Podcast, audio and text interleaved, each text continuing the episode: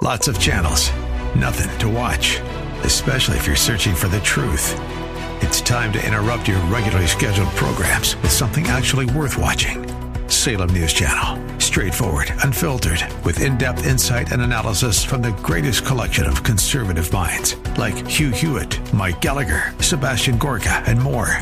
Find truth. Watch 24 7 on snc.tv and on Local Now, Channel 525.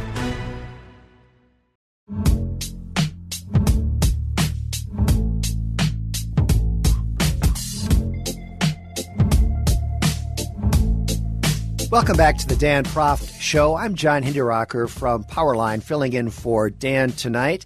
And we are joined now by Ilya Shapiro of the uh, Fund for American Studies. And Ilya is a member of the Law Board of Visitors at the uh, Fund for American Studies. Ilya, thanks for being on the program. My pleasure. My day job is actually at the Cato Institute, where I direct our Center for Constitutional Studies. Ah, terrific. Thank you. So, Ilya, I thought maybe we'd start by talking a little bit about impeachment. Uh, this uh, proceeding, which in my opinion was pretty farcical, is now fading into history, ignominiously, I would say. But before it's entirely gone over the horizon, uh, let, let's spend just a few minutes talking about it. And I guess the question I would ask you is: Has has the concept of impeachment forever been changed? Uh, has impeachment been turned into a, a purely political tool that is now to be wielded at the sole discretion of whichever party controls the House of Representatives? The thing is, we've had four impeachments in our country's history, and they've all been fairly partisan to a, a, fairly large extent, talking about the two with Trump, uh, one uh, with, with Clinton, and then Andrew Johnson back in, in 1868 the House, given that you only need a bare majority, that can and, and I guess will remain a partisan, almost like a censure moment. And in the Senate, it's very hard to get that two thirds for for anything short of uh, naming a post office. It's unclear what kind of precedent we're setting. You know, would this result of the trial that was just resolved this past weekend have turned out to be different if Trump were still in office, because it seems like most Republicans who voted to acquit, at least to the extent that they explain themselves, stuck to this uh, jurisdictional point that uh, former officers, or at least former presidents, cannot be tried. So I guess going forward, it's going to be seen as partisan, but there might be a wrinkle if the president does something egregious and it's not within weeks of the, his term ending. Yeah, the other thing that was so strange about this second Trump impeachment is that by the time the Senate took it up, he was out of office. And I don't know if you, what your view on this is, Ilya, but when I read Article One and Article Two of the Constitution, it seems pretty clear to me that impeachment is intended to be a remedy to remove somebody from office. And, and if he's not in office, I, I really don't think that impeachment is a is a proper constitutional remedy. But but do you think the door has now been opened if the Republicans, for example, take the House in 2022 to impeaching Barack Obama?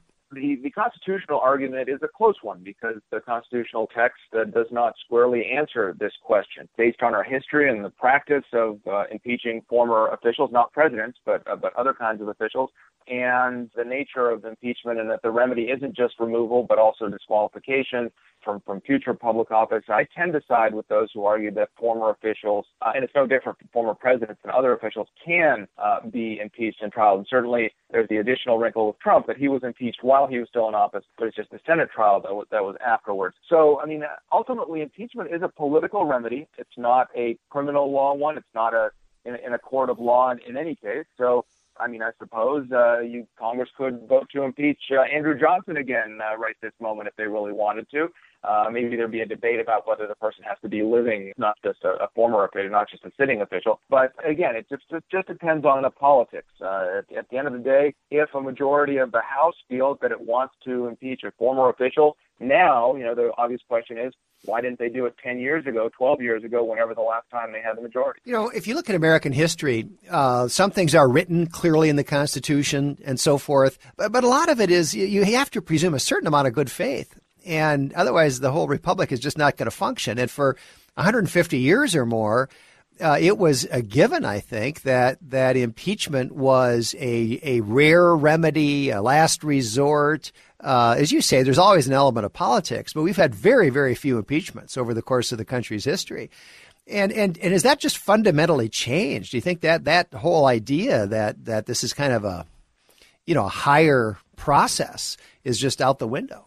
Well, I'd like to see more officials impeached for dereliction of duty and gross negligence and, and things like that. Again, whether president uh, or otherwise, Donald Trump is certainly a, a unique figure, uh, and uh, you know the, the the call to to the Ukraine president is a, a little different, perhaps, but certainly the um, the post-election shenanigans are a unique event and a unique actions by the president. So I'm not sure what kind of uh, precedent uh, it, it, it really sets. Um, you know, will will impeachment forever be uh, uh, denuded of, of its seriousness? Uh, I don't know. You know, the one president who was forced to resign, Nixon, was was never uh, impeached because he saw the writing on the wall. So uh, every political era is different, uh, and uh, you know we'll we'll see what happens next. But uh, um, could you see every president of the opposite party impeached whenever there's a, a majority in the House? I don't know. It depends on their decision of what uh, what passes the smell test to the public. We're talking with Ilya Shapiro of the uh, Cato Institute and the Fund for American Studies. Ilya, I'd like to shift gears now and talk a little bit about the Fund for American Studies Summer Law Fellowship. Can you tell our listeners about that? Yeah, so the Fund for American Studies uh, is has been around for, for decades, I think over 40 years at, at this point, uh, and it's uh, always hosted student programs of various kinds, uh, typically targeted at undergrads, whether economics, journalism, or, or other subjects. And uh, a number of years ago, we started a, a legal uh, studies fellowship program uh, for law students. I think it's been around, I should know this, but it's seven or eight years and uh, it uh, it gives students a, a, stipend in the summer. Uh, you you get an internship. You take classes uh, with leading professors from Georgetown, George Mason uh, area uh, law schools, typically on originalism, law and economics. uh, these these heady issues that um, that you don't typically get in, in a law school education. Um, and there's extracurricular programming, speeches by judges and local national public officials uh, panels about how to get a clerkship or um, uh, how to think about public interest litigation or the end of the Supreme Court term. I typically do a Supreme Court roundup. So it's a broad program. Uh, I encourage uh, anyone who's uh, who's looking for a, a summer job, looking for summer uh, enrichment, something worthwhile to do uh, as a law student to apply. Um, deadlines are coming up quick, but I, I do think we, we still have slots. And Ilya, just to clarify a few details, this the fellowship is located physically in Washington D.C. Is that right? Uh, that's right. Although, of course, last summer it, it was all virtual because of the pandemic. Uh, too early to tell what exactly is going on for this summer, but in the normal course, it is uh, physically in, in DC. And what law students are we talking about? One L's, two L's? Uh, what what what's the what's we, the range? We get a mix. It depends. Uh, uh, since the, the organization of the program changed a couple of years ago, where we were able to offer greater scholarships and stipends, uh, more 2Ls started applying typically 2Ls have more uh, options available to them uh, in different places. But we, it is open to both 1Ls and, and 2Ls. I suppose you know we we won't necessarily turn back 3Ls, but uh, they're probably looking for permanent employment rather than a summer internship. Right. And if some of our listeners would like to apply, uh, where should they go? tfas.org. That's tfas.org, and you can uh, click over to the to the Summer Legal Fellowship. Ilya Shapiro, thank you very much for being on the Dan Proft Show. We're now going to go to some uh, commercial messages and be right back. Brought to you by the Fund for American Studies. The Fund for American Studies is an educational nonprofit that is changing the world by developing leaders for a free society, offering transformational programs that teach the principles of limited government, free market economics, and honorable leadership to students and young professionals in America and around the world. Download a free ebook to learn how you can become a champion for liberty at teachingfreedom.org.